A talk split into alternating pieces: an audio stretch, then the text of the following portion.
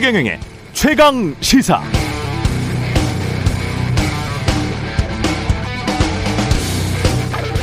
네, 러시아가 우크라이나 침공한 지 두 달 가까이 되어 갑니다.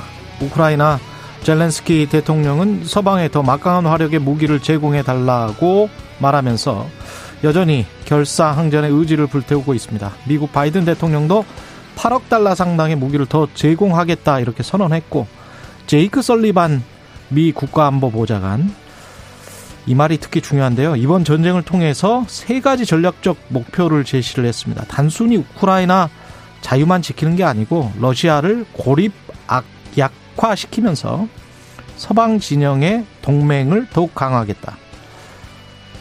어쩌면 이번 전쟁 몇 년 이상 갈지도 모른다는 보도가 나오는 이유도 이것 때문인데요. 그러나 전쟁을 지속하는 것이 우크라이나, 러시아, 서방 진영 모두에게 결코 도움되지 않는다. 잘못하면 전 세계가 3차 대전의 수렁 속으로 빠져들 수도 있다는 우려가 동시에 나옵니다. 곡물, 원자재가 폭등으로 인한 물가 상승, 경기 침체로 파산하는 국가가 생겨난 상황에서 서방과 러시아, 중국이 서로 강대강 대치 국면으로만 가면 세계 경제는 어떻게 될 것인가 걱정하는 경제 전문가들도 많습니다.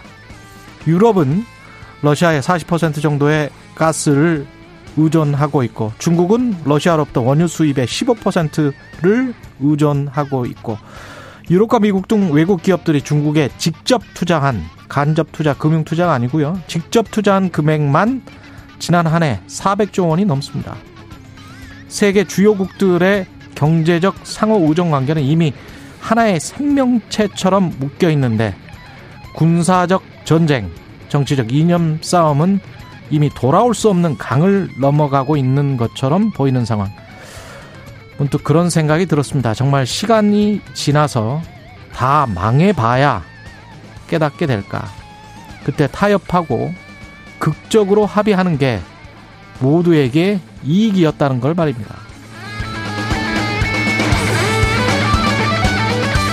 네, 안녕하십니까. 4월 22일 세상에 이익이 되는 방송 최경령의 최강시사 출발합니다. 저는 KBS 최경령 기자고요. 최경령의 최강시사 유튜브에 검색하시면 실시간 방송 보실 수 있습니다. 문자 참여는 짧은 문자 50원, 기본자 100원이 드는 샵 9730 또는 유튜브에 의견 보내주시기 바라고요. 무료 콩 어플도 많은 이용 부탁드리겠습니다. 오늘 인터뷰 예, 더불어민주당 박용진 의원 만나보고요. 검찰 수사권 폐지 법안 처리 절차의 캐스팅 보트로 떠오른 시대전환 조정훈 의원도 만납니다.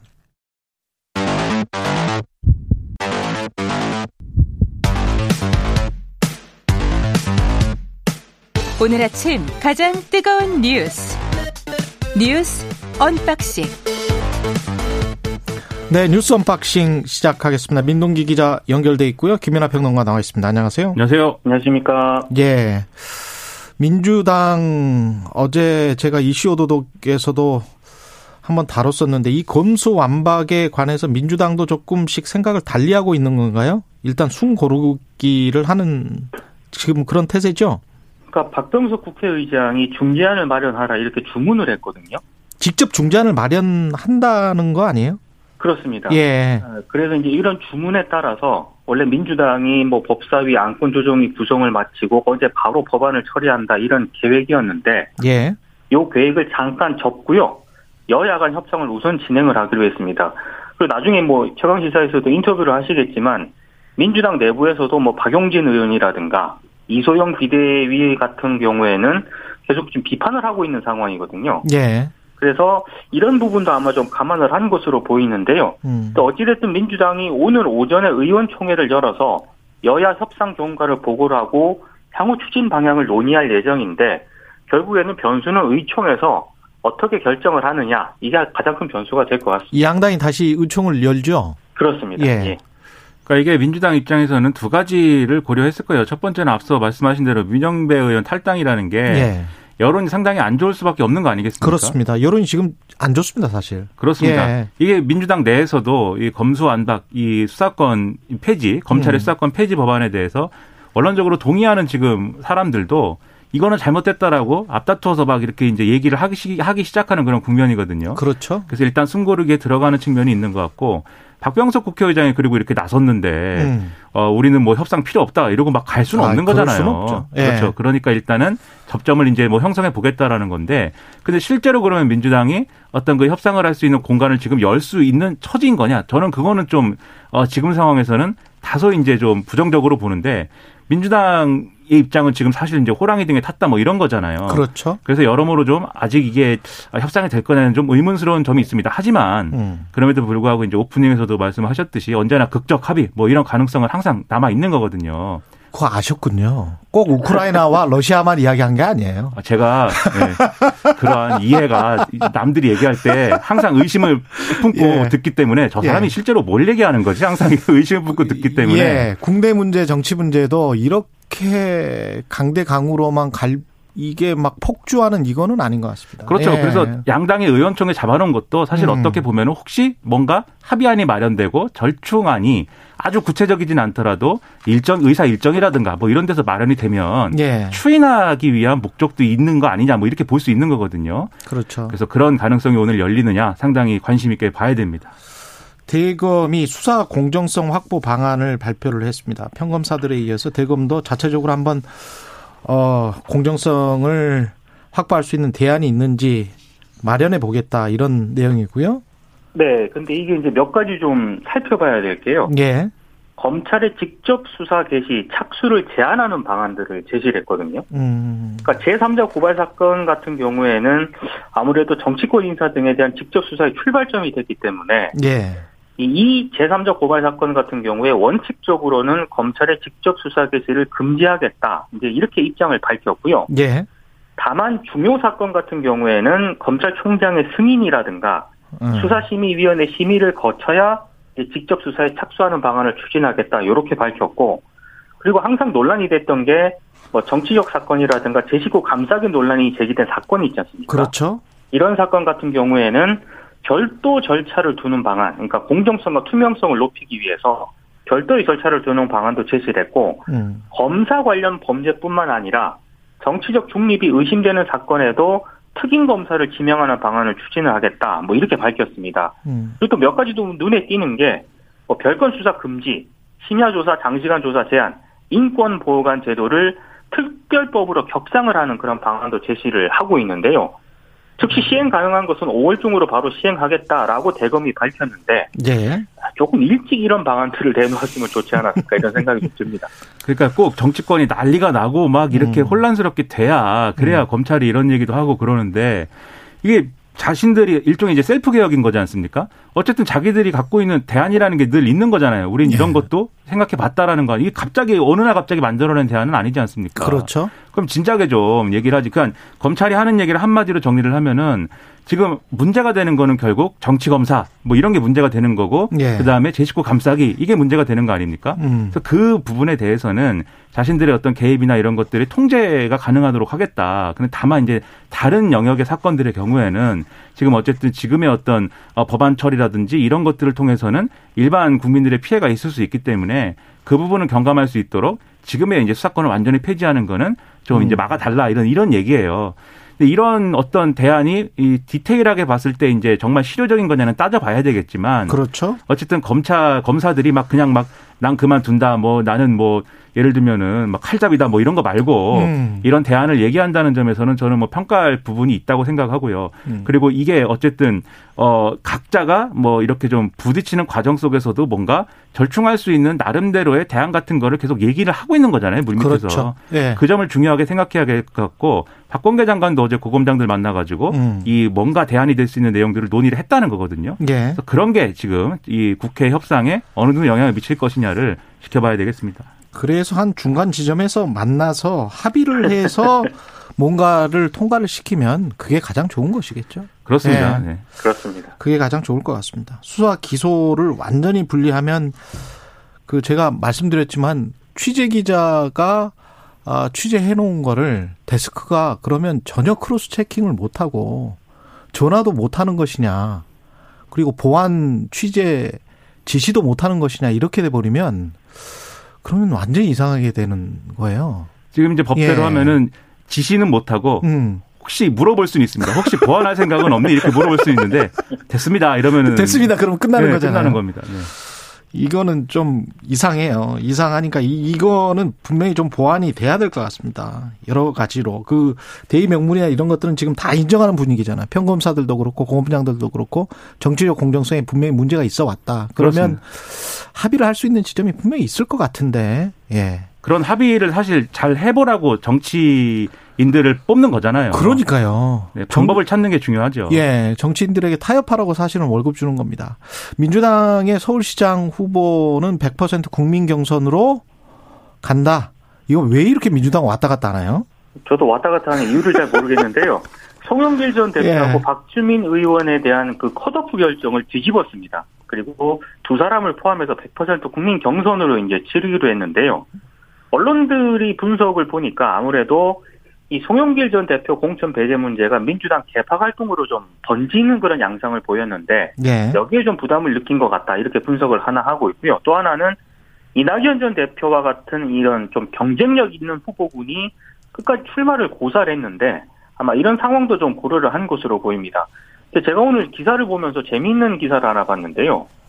중앙일보가 이 전략 공간위의 결정을 비대위가 이틀 만에 뒤집었는데 여기에는 이재명 전 지사의 역할이 작용했다라고 보도를 하고 있습니다. 음. 그러니까 복수의 비대위원 이제 말을 인용을 했는데요.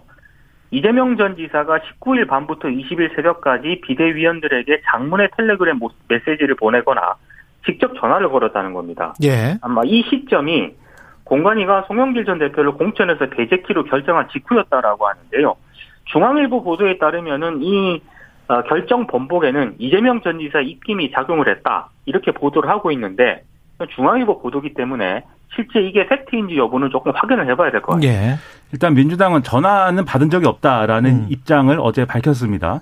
그래가지고 뭐 전화를 받았는데 안 받았다고 하는 건지는 뭐 알 수가 없는데 근데 그 다른 보도를 또 보면은 그런데 이재명 전 지사가 이 송영길 전 대표 컷오프에 대해서 화가 났던 건 사실이다라고 이재명 전 지사 측이 이제 얘기를 했다는 내용은 또 있어요. 예. 그러니까 어쨌든 불편한 심기였다는 거는 이제 맞는 것 같고 그렇게 따지면은 논란이 이제 이상한 데로 튈 수가 있죠. 그럼 명심은 송영길 전 대표한테 있는 거냐 뭐 이런 음. 얘기가 될 수가 있는 건데 근데 이제 그건 이제 경선 구도가 어떻게 되냐의 문제일 것 같고 예. 지금 여러 이제 그 청취자분들도 의문스러운 건 아까 말씀하셨듯이 왜 이렇게 왔다 갔다 하고 있는 것이냐 음. 컷오프 한다고 했다가 다시 살렸다가 그리고 경선 룰도 예를 들면 경기지사 경선의 경우에 김동연 어, 전 부총리가 이제 이 합당하고 경선 참여한다고 했을 때 예. 그때 사실 지금 50대 50 룰을 좀 바꿔주면 안 되냐 이랬는데 안 바꿔줬잖아요. 그랬죠. 근데 이거는 또 그냥 어, 별 이유가 뭔지 음. 국민 경선 100%로 바꿔버렸지 않습니까 룰을? 그러네요. 그러니까 이것도 왜 바꿨는지가 설명이 잘 되는 분위기냐 그렇지 않아요 사실. 그렇죠. 그러니까 이거 왜 이렇게 바꿔야 됩니까라고 기자들이 물어봤는데 음. 이 시일이 촉박해서 그렇다. 50대 50 경선 치르기에는 좀 이제 시간이 좀 없다. 이렇게 설명했지만 그러면 어 피치 못할 이유로 뭐 결국 이렇게 바꿨다는 건데 전반적인 어떤 선거 기획이나 이런 것들이 수밀 관한 어떤 이 좀 세련되게 가는 게 아니고 음. 막 좌충우돌하면서 이렇게 왔다 갔다 하면서 간다는 거는 결국 지도력의 문제거든요. 그러니까요. 그러니까 민주당이 지금 구심력이 없고 다 원심력만 작용하고 있는 상황 속에서 음. 이런 일들이 계속 벌어지는 거 아닌가라는 생각이고 그런 것들을 이재명 전 지사를 예를 들면 살리자 또는 이재명 전 지사의 어떤 정계 복귀가 옳다 그르다 막 이런 논쟁들이 일종의 개파 갈등처럼 불거지게 만드는 그런 역할을 하고 있고 그런 역할을 또 적극적으로 송영길 전 대표 등이 막 떠안고 있는 그런 상황이 상당히 의문스럽습니다. 그래서 예를 들면은 이게 서울시장 선거에서 이제 외부의 유력 인사가 서울시장 경선에 뛰어들 의사가 있다라고 하면 그러면 이제 국민 경선 100%로 바꿨으니까 지금 오늘 내에 추가로 후보 찾아보겠다는 거거든요. 그러면 오늘 내로 그렇습니다. 오늘까지 후보를 찾아보겠대요. 그러면은 외부 인사가 유력한 외부 인사가 음. 경선에 결합을 한다고 하면 이 모든 논란이 어쨌든 정당화될 수 있는 부분도 있습니다. 예. 아 저런 걸 하려고 이렇게 한 거구나. 과연 그렇게 오늘 찾아질 것이냐? 언론들은 좀 부정적으로 비관적으로 보고 있는 상황입니다. 그렇군요. 국민의힘은 충북지사 후보의 경선 후보 경선 후보가 아니죠. 이제 확정이 됐군요. 김영환 네. 그리고 충남에는 김태흠 후보로 확정을 했습니다. 그렇습니다. 예. 이 경선 결과를 놓고 이제 결국에는 윤심이 반영이 된 건 아니냐 이런 말이 나오고 있는데요. 다들 음. 아시겠지만 김태흠 의원 같은 경우에는 국민의힘 원내대표 경선 출마를 준비를 하다가 윤석열 당선자가 직접 충남지사 출마를 권유를 하지 않았습니까? 그랬었죠. 근데 예. 이번에 됐거든요. 예. 또 충북지사 경선에서는 이 김영환 전 의원 같은 경우에는 윤 당선자를 대선 과정에서부터 도왔습니다. 그랬죠. 그래서 예, 윤심 인사로 거론이 됐는데 음. 묘하게도 이제 두 사람이 다 당선이 됐기 때문에 결국에는 윤심이 반영이 됐다 이런 어떤 그런 해석이 좀 나오고 있고요. 음, 예. 가장 큰 관심은 오늘 이제 경기지사 경기, 네. 경선 결과가 나오는데 예. 과연 유승민 전 의원과 김은혜 전 이수희 대변인 가운데 누가 될 것인가 이게 가장 큰 관심인 것 같습니다. 일단 국민의힘 경기지사 경선은 지금까지의 상황을 종합을 해보면 다소 김은혜 의원이 유리하지 않나 이제 이런 얘기들이 많이 나오는 것 같아요. 왜 그렇습니까? 왜냐하면 당심에서 일단 좀 어, 상당히 앞서간다. 아. 라는 걸알 수가 있는 상황이고 아무래도 그게 윤심을 등에 업었다라는 게 실제로 윤심이 뭐 실려 있는 건지는 의문이다라고 유승민 전 의원은 주장하고 있지만 음. 당 내외에서는 대부분 이제 그렇게 생각하는 것 같아요. 그런 느낌 분위기가 있다. 그렇죠. 예. 그러면 이제 좀 당심은 이제 쏠릴 것이고 그러면 음. 유승민 전 의원이 민심에서 이걸 뒤집어야 되는데 지금까지 이제 이 여러 가지로 이제 쟁점이 됐던 여러 정치 뉴스나 이런 거를 보면은 경기지사 얘기는 거의 없잖아요. 그렇죠. 유승민 전 의원이 뭔가를 이렇게 아젠다 세팅을 해가지고 막 이슈 파이팅을 해서 음. 그걸로 이제 내가 민심에서는 좀 바람이 일으킬 수 있다라는 걸 보여줬어야 되는데 그럴 공간이 없었습니다 지금까지. 그리고 그래서 이제 최근에 여론조사를 종합을 해보면은 유승민 전 유승민 후보 유승민 전 의원이 김은혜 의원을 압도적으로 뭐 이긴다거나 이런 여론조사 그런 결과 건 없었거든요. 예. 왜냐하면 그게 국민의힘 지지층 중에 특히 고령층을 중심으로 한 전통적 지지층들이 유승민 전 의원에 대한 지금 이 여론조사상에 지지를 표명하지 않고 있어요. 예. 근데 이걸 뒤집을 만한 어떤 조건이 없었던 상황이라고 하면은 결국 당심에서 밀리고 민심에서는 확실한 우위가 없다 라는 점에서 김은혜 의원이 좀 유리하지 않냐라고들 생각하는 것 같고요. 예. 그리고 이제 윤심이라는 거에 대해서 윤심이 생각 생각한 것만큼 예상대로 상당히 강하다라는 거를 알 수 있는 게 김영환 이전 의원의 경우에는 사실 뭐 충북 출신이기는 합니다만 정치적 기반은 경기 안산이거든요. 그렇죠. 예, 지역구 원래 경기 안산이었지 않습니까? 예. 그러니까 다른 지역에서 사실은 정치적 기반을 버리고 온 것이나 다름이 없을 텐데 음. 그런데 어쨌든 이렇게 이긴 거니까 경선에서 그렇죠. 상당히 힘이 있는 거죠. 다만 이게 강원도에서는 발휘가 잘 안 되는 것 같아요. 강원도에서는 예, 이 황, 황상국 KBS 전 이제 앵커. 앵커가 있고 그다음에 이제 김진태, 김진태. 예, 의원이 있는데 이제 그동안 컷오프 될 위기에서 벗어나서 음. 이제 지금 뭔가 경선을 치르게 된 상황이지 않습니까? 예. 그런 걸 보면은 윤심이 다 통하는 건 아니지만 대체적으로는 강하구나 이걸 알 수가 있는 거죠. 그냥 결국 뭐 사람 누울, 누울 자리 보고 뻗는 사람이 뻗는 건데 그 저 다리를 뻗는 건데 결국 거기는 이제 이광재 의원이 나오느냐 마느냐에 따라서 달려 있는 거 아닙니까? 그래서 누가 경쟁력 있는 후보가 될 것인가 그것 가지고 이제 국민의힘은 고심을 하는 그 과정 같아 보입니다. 예. 그렇죠. 네. 그래서 이제 이광재 의원은 나온다는 거고 거의 음. 어제 나온다고 얘기를 한 거 한 거예요. 그렇습니까? 예. 네, 그러면은 이제 아무래도 김진태 의원이 좀 많이 이긴다 그러면 아. 이런 계산이 국민의힘에 있는 건데 다만 김진태 의원이 과거에 이제 5.18 관련 언급이라든지 이런 것들이 부적절한 게 있으니까 사과를 음. 하면 음. 살려주겠다고 한 거고 사과를 해서 이제 음. 컷오프에서 살아난 거죠. 그렇군요. 그러니까 거기에는 그런 배경의 정치적 판단이 있는 거겠죠. 새 내각, 내각 후보자들과 관련해서는 추가 의혹이 계속 나오고 있는데요. MBC 단독 보도, 그 다음에 KBS도 단독 보도가 있었는데 말씀해 주십시오. 일단 한덕수 총리 후보자 관련해서. 그 한덕수 후보자와 관련해서는 음. KBS 보도 같은 경우에는요. 예. 일단 그 주미대사로 있을 때 예. 주말에 주미대사 시절 관절을 사적으로 이용을 했다. 음. 한마디로 이제 한덕수 후보자 부부의 모교 동처회가 열렸고 예. 이 행사에 대사관 직원들이 이제 사적으로. 좀 동원이 됐다. 이런 의혹이 하나 있고요. 예. 또 하나는 MBC 보도인데 어, 무역협회장으로 재직을 하고 있지 않았습니까? 예. 당시 한덕수 후보자 부부가 특급 호텔 피트니스 센터를 공짜로 사용할 수 있는 카드를 받았다라고 하는데요. 음. 이게 시세가 1억 1 천만 원 정도 되고 예. 연회비만 800만 원을 내야 이용할 수가 있는데 일단 이 자체도 논란인데 무역협회장 임기가 2015년에 끝났거든요. 끝났죠. 예, 그런데 퇴임 이후 지금까지 10년 동안 이 호텔 피트니스를 공짜로 사용을 했다라고 합니다. 음. 아직까지 이 카드를 가지고 있다라고 하는데요. 만약에 이거를 계속 사용을 하게 된다면은 어, 김영란법 위반 가능성도 좀 제기가 될 수 있는 그런 대목이고 예. 또 하나는 인터컨티넨탈 호텔이 무역협회가 지분을 31% 정도 가량을 가지고 있기 때문에 이해충돌 가능성도 좀 제기가 되고 있습니다.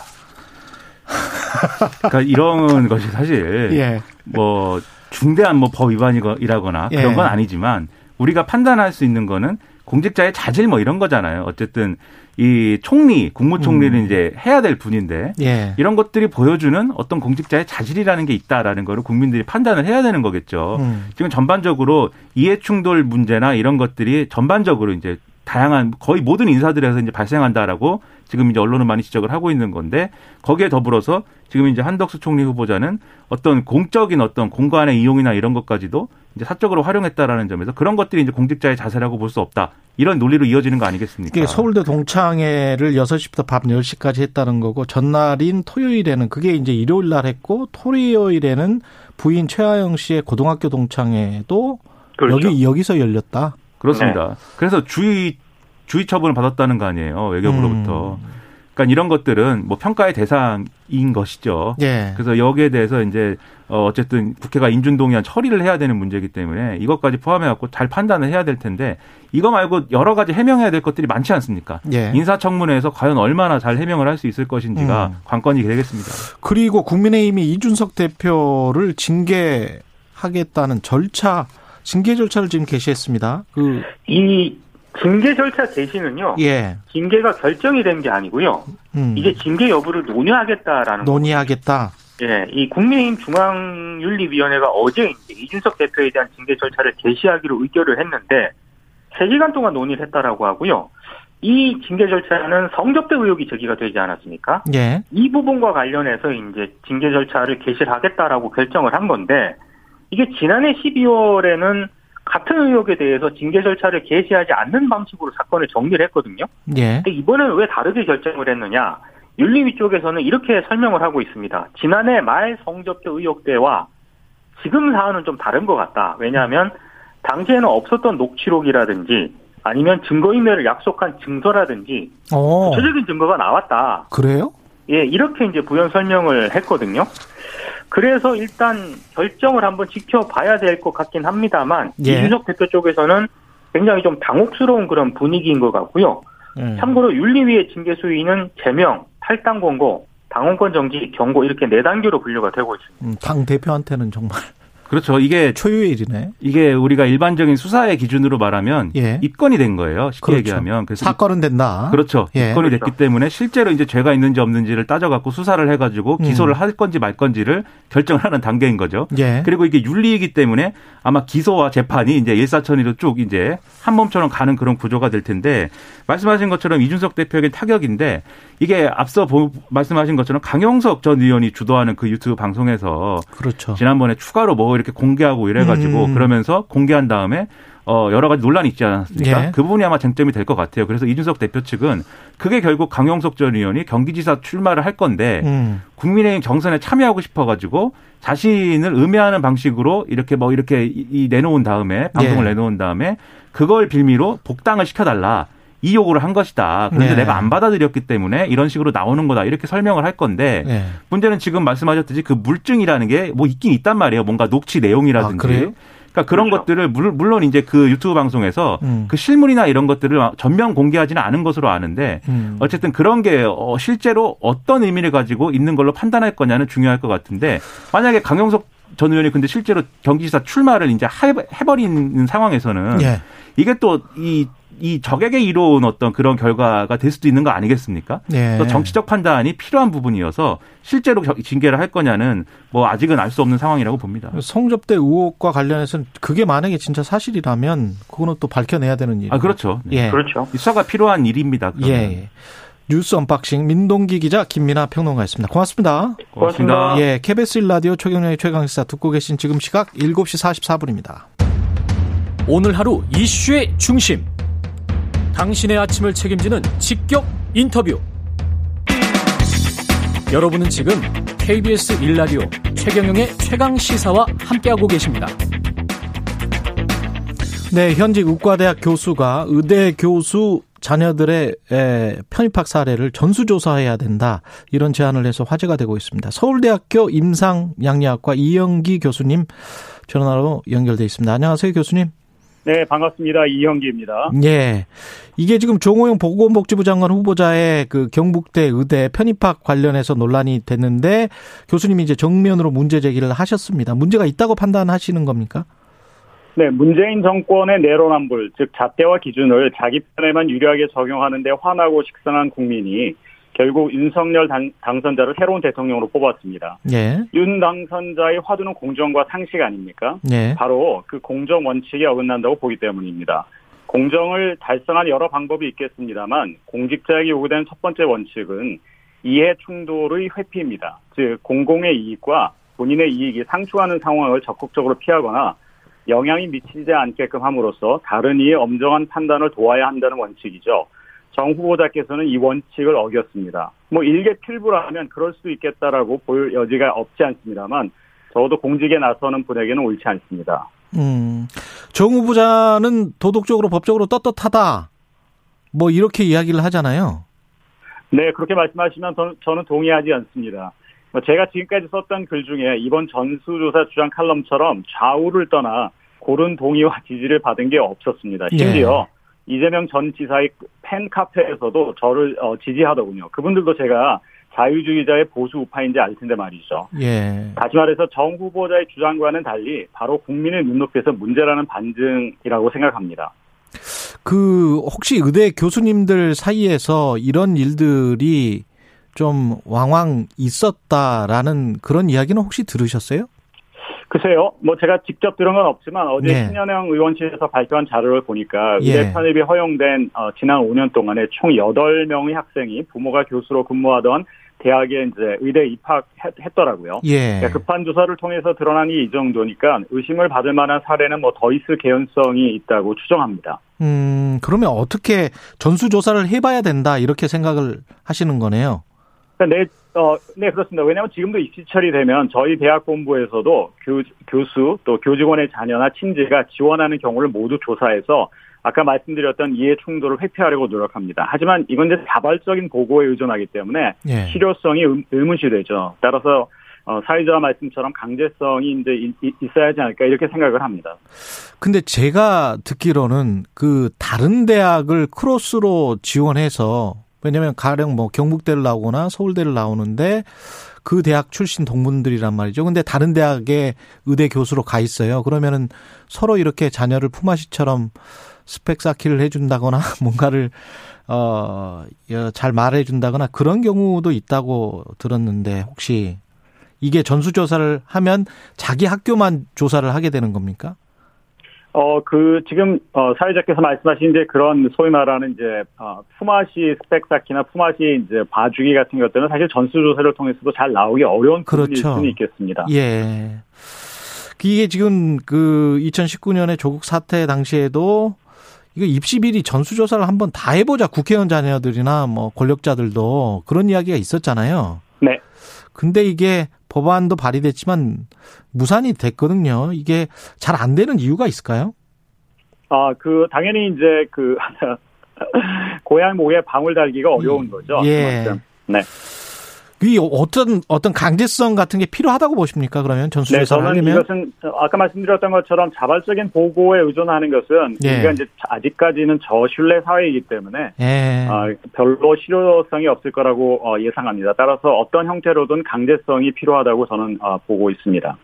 그러면 학교나 병원에서 그 뭐 직접 나서서 앞으로는 어떤 어떤 규정으로 이 절대 이해상충이 발생하지 않도록 하겠다 이런 대안이나 방법 같은 게 혹시 있, 을까요 아니 현재도 사실은 이제 이러한 문제점들을 예방하기 위해서 뭐 저희 네. 대학 또 대학병원 같은 경우도 이제 그러한 것들을 회피하고 또 어, 이제 사전에 방지하려고는 다양한 시스템들이 존재하는 건 사실입니다. 그리고 예. 많이 좋아진 것도 맞고요. 예. 하지만 그럼에도 불구하고 여전히 이제 이러한 어떤 규정이나 제도의 어, 소위 말하는 이제 빈틈을 타는 또는 우회하는 이제 이러한 경우들이 생기기 때문에 어, 뭐 그런 것까지야 다 막을 수는 없는 것이죠. 하지만 이제 전수조사라고 하는 방법이 만약에 이제 강조화되게 되면은 이러한 것들이 이제 생기지 않도록 미리미리 준, 아, 그러니까 조심하는 그런 분위기가 사회 형성이 될 것이고, 그게 이제 어떤 형태에서든 간에 이러한 입시, 어, 비리 또는, 어, 부정 또는 그러한 그 우회의 가능성을 최소화하는 방법이 아닐까 이렇게 생각합니다.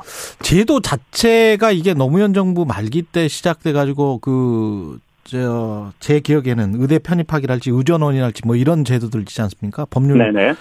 이 제도 자체가 한국에 맞지 않는 거 아닙니까 혹시? 어, 아까 말씀드렸던 것처럼 한국 사회가 아직까지는 충분한 신뢰를 서로 갖고 있는 사회가 아니니까 예. 어, 남의 평가가 공정할 거라고 믿지 않는 것이고 예. 사실은 이제 지금 사회자께서 말씀하신 여러 가지 형태의 다양한 대학 입시 어떤 옛날에 이제 점수만 갖고 들어갔지만 그랬죠. 꼭 옳은 거는 아닌데요. 예. 그러나 이제 여러 가지 그 어떤 어 개인의 임의적인 판단이 가능하도록 하는 그런 제도를 통해서 대학에 들어가는 방식이 어 계속 이제 어 존재하는 한에서는 음. 어 여러 가지 그런 문제점이 생기는 것을 100% 막기는 어렵다고 저는 생각합니다. 예. 교수님이 이런 제안을 하시고 전수조사 어, 말씀하셨던 것처럼 응원 목소리가 굉장히 많은데 직접적으로 어떤 피드백 같은 거는 받으셨습니까? 글쎄요, 뭐 저도 깜짝 놀랐고요. 예. 이, 이 이야기는 이제 한국 사회 입시 불효나 비리나 부정 또는 편법으로 상처를 받은 학생과 그 가족이 그만큼 많구나라고 이제 이해했고요. 예. 어 근데 뭐 속으로야 뭐 어떻게 생각하시는지 모르겠지만 아직까지는 괜찮습니다. 예. 양성근 님은 의대뿐 아니라 전체 교수 자녀 및 교수 출신 정치인 자녀까지 전수조사해야 합니다. 이런 의견 보내셨고요. 0045 님은 그러면 교수든 직원이든 부모가 근무하는 대학교에 자녀는 입학 자체를 못 한다는 게 말이 되나요? 이것도 이제 뭐 타당한 말씀이시죠? 네. 예. 어, 그 하지 말라고 하지는 않죠. 하지만 그렇죠. 이제 그런 경우에 아까 말씀드렸던 것처럼 어, 적절한 어, 상호 견제를 통해서 어, 이러한 어떤 그 교수 자녀이거나 또는 교직원의 자녀이기 때문에 예. 어, 불효불급한 어떤 어, 그 특혜나 또는 어떤 우회를 통해서 어, 다른 사람보다 더 우월한 방법으로 또는 이제 경- 공정하지 못한 방법으로 입학하는 경우가 없도록 그렇게 제도를 어, 준비하고 또 어, 문제점을 해결해야 하는 거 아닌가 이렇게 생각합니다. 교수님이 마지막으로 이 K 방역은 없다라는 글을 쓰시 책을 쓰셨잖아요. 그렇습니다. 예, 예. 이 K 방역 그 그동안의 평가 그다음에 앞으로 지금 오미크론이 조금은 잦아들고는 있는데 앞으로 new normal 시대에 어떻게 해야 되는지 그 말씀을 좀 해 주세요.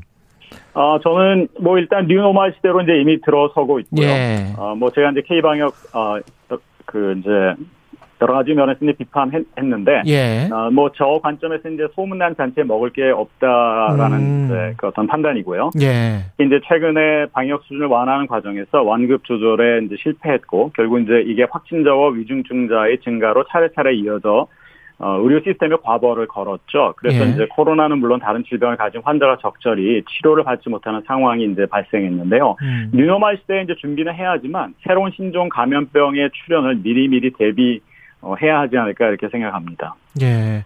병원이나 이렇게 지금 바로 2019년으로 돌아가서 가령 시스템을 그때 그때로 바꿨다가 다시 또 만약에 바이러스가 신종 바이러스가 태연 뭐 나타나서 그걸 가지고 또 다시 코로나 시대로 돌아간다고 하면 그게 수륙 양령 무슨 전차처럼 이렇게 가능합니까 지금 사실 병 아, 사실 서울대 같은 그렇게 경우 쉽게 그렇지 어, 않죠.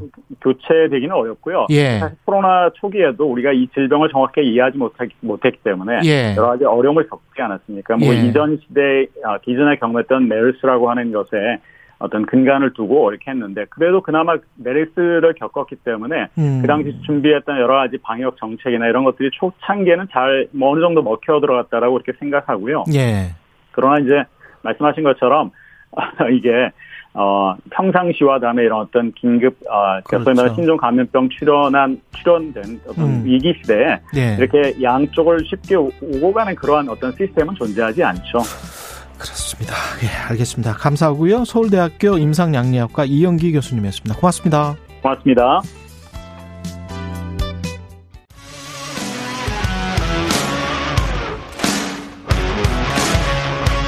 오늘 하루 이슈의 중심 최경영의 최강 시사. 네, 민영배 의원이 검수 완박 법안 처리 위해서 더불어민주당 탈당한 데 대해 민주당 내에서도 우려 목소리가 쏟아지고 있습니다. 국민 공감대 없는 소탐 대실은 자승자박 5년 만에 정권 잃고 얻은 교훈 아닌가. 그야말로 작심 발언을 하고 있는 더불어민주당 박용진 의원님 나오셨습니다. 안녕하세요. 네, 안녕하십니까. 예, 일단 민영배 의원이 이제 이게 위장 탈당이잖아요. 일종의. 예, 뭐 예. 모두가 다 알고 예. 자타가 공인하는 위장 탈당이죠. 예, 민주당 의원이지만 무소속으로 잠깐 있으면서 안건 조정에 들어가서 사대위 만든 다음에 법사위에서 통과시키겠다. 네. 그런 이제 일종의 이제 꼼수인데 묘수라고 생각했나 봐요. 이게 묘수다. 네. 근데 제가 볼 때는 말씀하신 대로 그냥 꼼수죠. 국민들이 보시기에는. 그 이렇게까지 할 해야 될 정도로 절박했던 뭐가 있는 겁니까? 그 우리 의원들이 경론을 펼쳤잖아요. 그래서 네. 이거를 이번에 처리해야 되냐, 음. 당론으로 갈 거냐 말 거냐를 놓고 찬반 의견이 상당히 있었고요. 어, 그러나 172명이 다 일단 법안 발의에는 공감을 했습니다. 음. 그런데 그 뒤에 내용을 놓고서 이러저런 의견이 나왔어도 그 예. 그 내용은 수정해 가면서 가자 이렇게들 아. 생각들 했어요. 그런데 예. 이게 지금 음 이런 이런 식으로 그 음. 민영배 의원의 탈당과 꼼수 어, 탈당과 위장 탈당 뭐 이런 논란이 벌어지니까 이젠 이제는 상황이 좀 많이 달라졌다고 봐요. 그러니까 음. 지금 보면 검수 완박이라고 하는 애초의 목표는 사라져 버렸고요.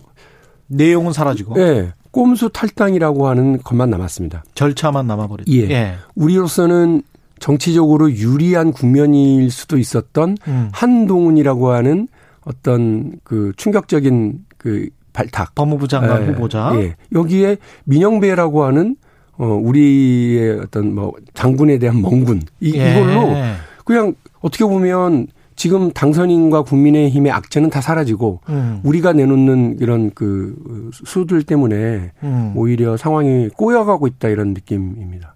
이게 지금 절차 그대로 만약에 했다면 근데 어 이 법안을 강하게 또 당론으로 채택을 했기 때문에 어떻게든 이제 통과를 시켜야 되는 거 아닌가 그런 공감대는 있습니까? 그러면? 아, 그럼요. 그러니까 이제 예. 기본적으로 검찰 개혁이라고 하는 방향에 저도 공감하고요. 예. 또그 내용의 어, 가장 앞에 있는 수사 기소를 분리해야 된다라고 예. 하는 이, 이 이런 어떤 선진화된 형사법 체계, 예. 형사사법 체계와 관련한 부분도 공감을 합니다. 근데 내용은 좀 조정할 수는 있다. 어, 할수 있죠. 왜냐하면 네. 그 현장에서 어떻게 적용될지를 놓고 음. 우리가 법안에서는 늘 유예 기간을 두는 이유가 그런 그런 거고요. 네. 제도가 바뀌고 법이 바뀌면 적용이 되고 어 하는 것에 좀 여러 가지 그 음. 그 실무적인 조정들이 필요하니까요. 예.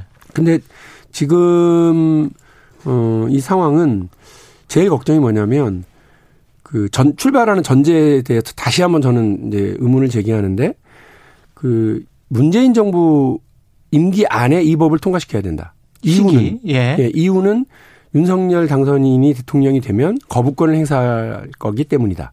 인수위에서도 거부권을 행사할 거다 당연히 그런 이야기는 분명히 했어요. 근데 전제가 예.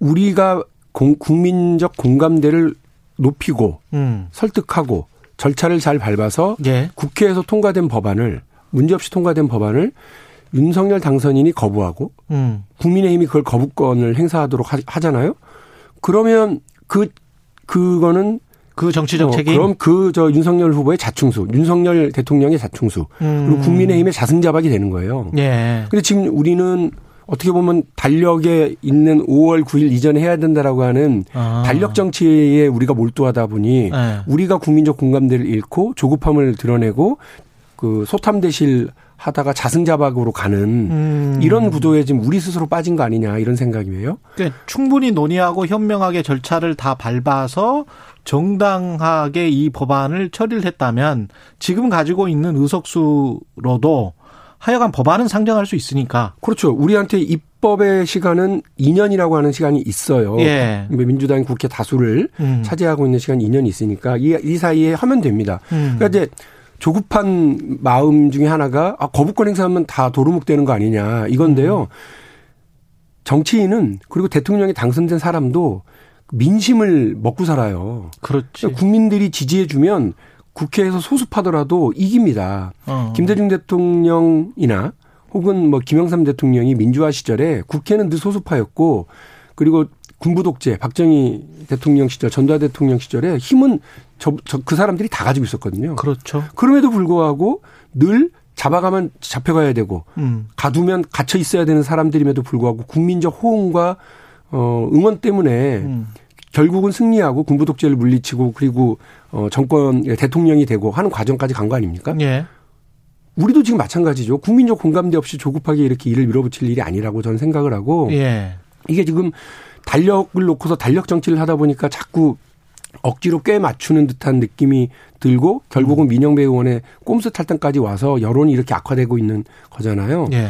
이거 억지로 깨다 보면 그릇 깨져요. 아. 검수완박이라고 하는 우리의 원래 목표 이거 다 깨져버리고 음. 남아 있는 건 꼼수 탈당 정말 민주당 하다 하다 별걸 다 한다라고 음. 하는 국민적 비판만 남게 되잖아요. 우리가 우리가 지는 길로 스스로 가고 있는 거죠. 지금이라도 그러면 어떻게 해야 된다고 보세요? 오늘 10시 반에 의총 을 열었어요. 예. 열기로 했어요.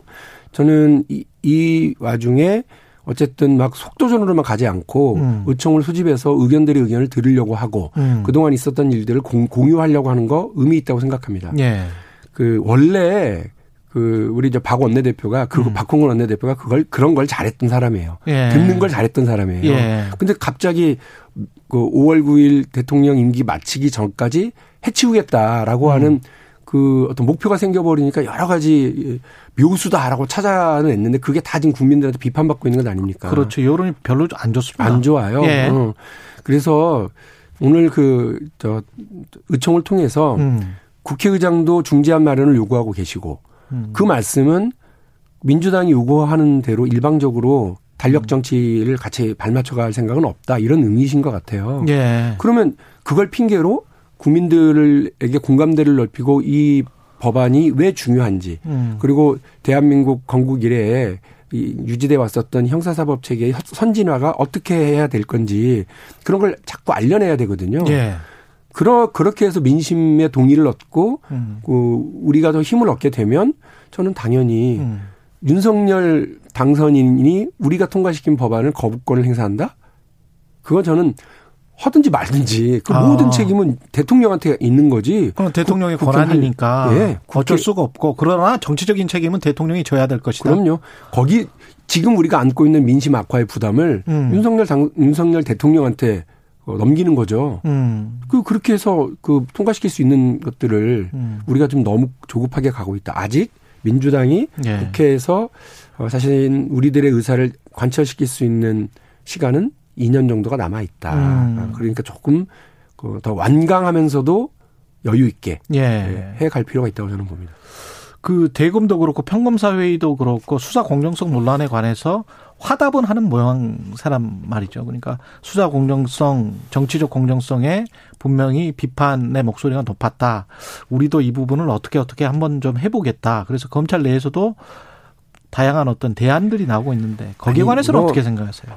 뭐 검사가 검찰이 예. 뭐 자꾸 나서서 이렇쿵저렇쿵 얘기하는 거 그것도 별로 그것도 별로다. 네, 그러니까 좋아 예. 보이진 않아요. 예. 근데 그 국민들이 다 공감하시는 게 있습니다. 수사를 할 건지 말 건지를 검사가 판단하고 음. 수사에 어떤 법을 적용할 건지도 검사가들이 판단하고 그렇죠. 그 수사한 내용을 기소할 건지 말 건지도 검사들이 판단하고 음. 그리고 공소 유지도 검사들이 해요. 그러니 죄, 죄 진 사람들 중에서 검사랑 친하거나 검사 편이거나 뭐 이렇게 저렇게 관계 있으면 안 한다는 걸 국민들이 다 알잖아요. 예. 그리고 죄를 짓지 않았어도 어떻게든 털어서 먼지를 내는 그런 작태들을 벌여왔다는 것도 국민들이 다 아세요. 그러니까 음. 이거는 이 검찰 개혁이라고 하는 거는 국민들의 응원을 받을 수 있는 일인데 예. 왜이 일을 국민들에게 질타를 받아가면서 우리가 해야 되는지 음. 우리가 지금 오늘 10시 반그 의원총회를 통해서 한번 어, 되돌아보고 전략과 작전을 다시 한번 생각해 볼 필요가 있다고 봐요. 아, 그러면 지금 호랑이 등에 올라탔다고 하는데 그 호랑이의 어떤 털을 좀 부여잡고 좀 멈추게 한 다음에 방향을 돌릴 수 있는 가능성도 있겠습니다. 박병석 국회의장의 중재도 좀 있는 것 같고. 의원들 중에 그런 의견을 얘기하시는 분들이 이제 계실 거라고 보고요. 예. 뭐 저도 뭐 그런 의견을 말씀드릴 건데. 예.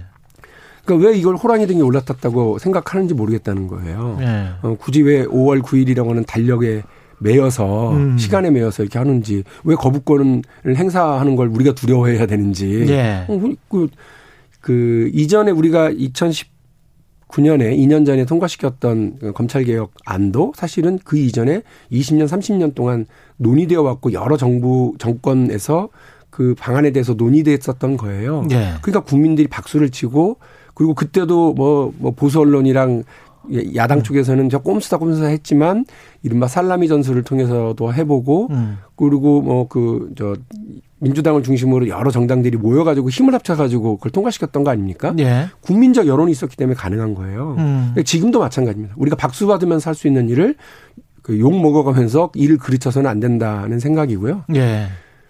그 민영배 의원의 뭐 탈당 얘기를 들으면서 많은 국민들이 좀 놀랬는데, 음. 그 정치도 축구도 그렇고 정치도 그렇고 다 단순한 거예요. 규칙이 몇 개 없어요. 음. 그래서 손으로 공 들고 뛰면 안 되는 거죠. 그리고 규칙 안에는 예. 규칙 안에는 그 뭐 침대 축구는 해서는 안 된다 이런 건 없지만 예. 그, 거 관중들이 가만 안 둬요. 알고 있죠. 침대 축구 하면. 예, 예. 예. 그, 그 경기 흐름을 방해하니까. 예. 그러니까 우리가 그몇 개의 원칙을 잘 지켜서만 가면 음. 얼마든지 민주당의 이그 페어플레이를 국민들이 박수 쳐줄 거고 우리가 승리를 이끌 수 있는 어, 그런 상황인 거라는 게 제 생각입니다. 법안의 명분은 있기 때문에. 그럼요. 예. 그 민주당 공천 관련해서 서울시장 이거는 왜 이렇게 공간이랑 비대위랑 왔다 갔다 이게 갈피를 왜 못 잡았던 겁니까? 처음에 공간이는 왜 그런 결정을 했던 것이고. 전략공천위원회. 예. 아니 이제 일단 서울이 전략공천 지역으로 묶였어. 예. 어 그래서 근데 왜그 송영길과 박주민은 배제? 그랬다가 다시 지금 비대위에서는 그냥 국민 경선 100%로 하자. 이거는 일단 뭐 출발은 예. 송영길 전 대표의 서울시장 출마를 둘러싸고 아 거기에 대한 비판이 예, 먼저 당내 있었고. 비판과 그렇지. 이견이 뭐뭐 뭐 많았죠. 그러니까 예. 이 부분 때문에 만들어진 상황이라고 봅니다.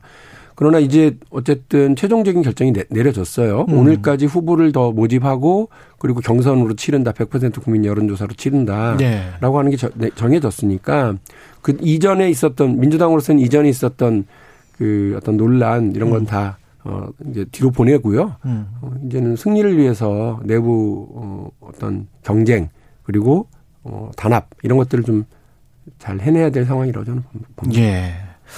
그리고 그 사실 아까 이제 한동훈 법무부 장관 후보자 말씀하셨는데 지금 내각 보면은 사회이사 출신이 일곱 명 그 다음에 강남에 아파트 소유한 사람들도 한 여덟 명 되는 것 같고 이게 굉장히 그 성층권에 계시는 분들 위주로 능력 위주로 인생의 온갖 찬스를 누린 분들이 예. 예, 뭐 국무위원 능력 위주로는 했다고 하는데 이해상충의 문제랄지 뭔가 어, 많이 좀 뭔가 서민들과는 괴리돼 있다 이런 느낌이 드는데 인사검증이랄지 이런 거는 어떻게 될 것 같습니까? 인사청문회는?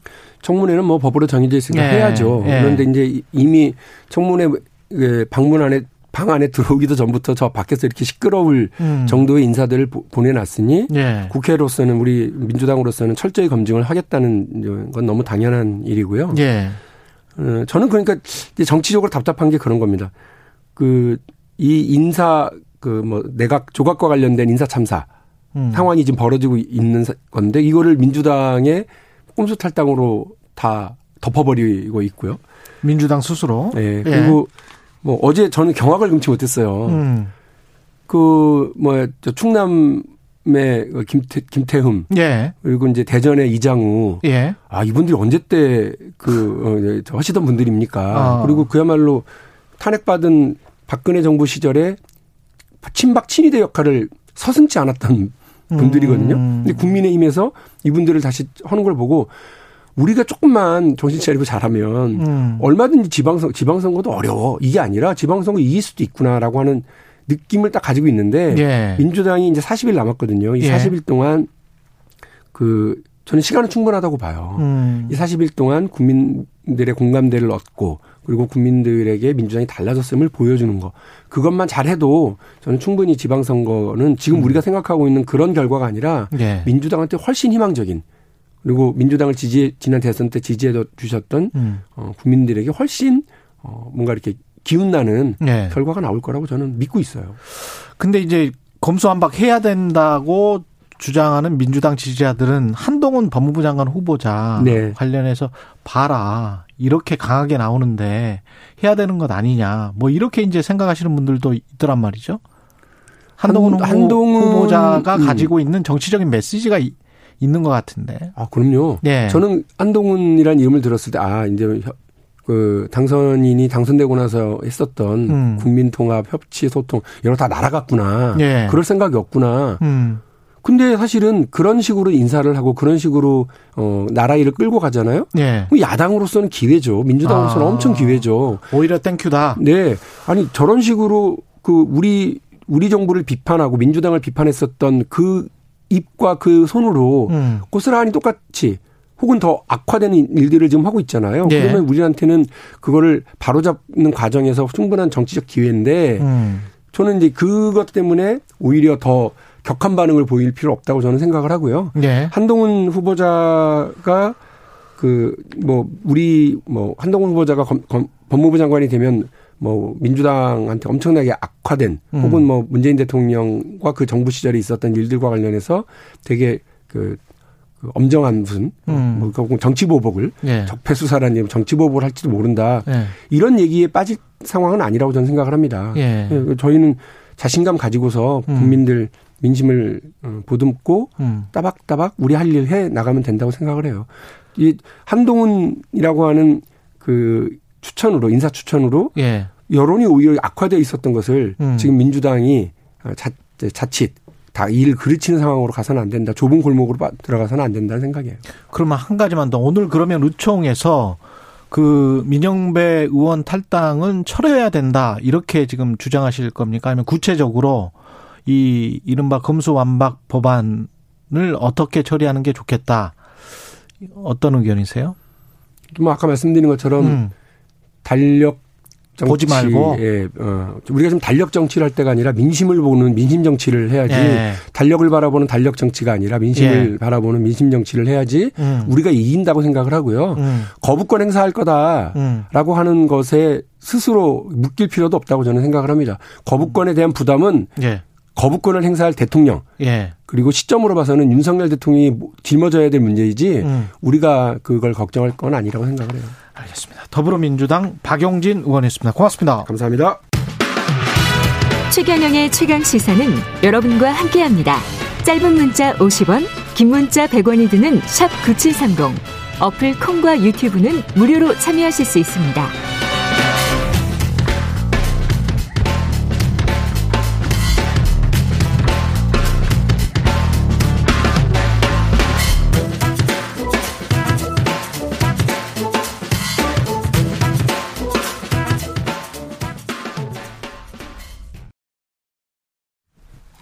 네, 더불어민주당 추진 중인 검수 검찰 수사권 분리 검수완박 법안에 시대전환 조정훈 대표도 반대 입장을 밝혔는데요. 예, 들어보겠습니다. 안녕하십니까? 네, 안녕하세요. 예, 예.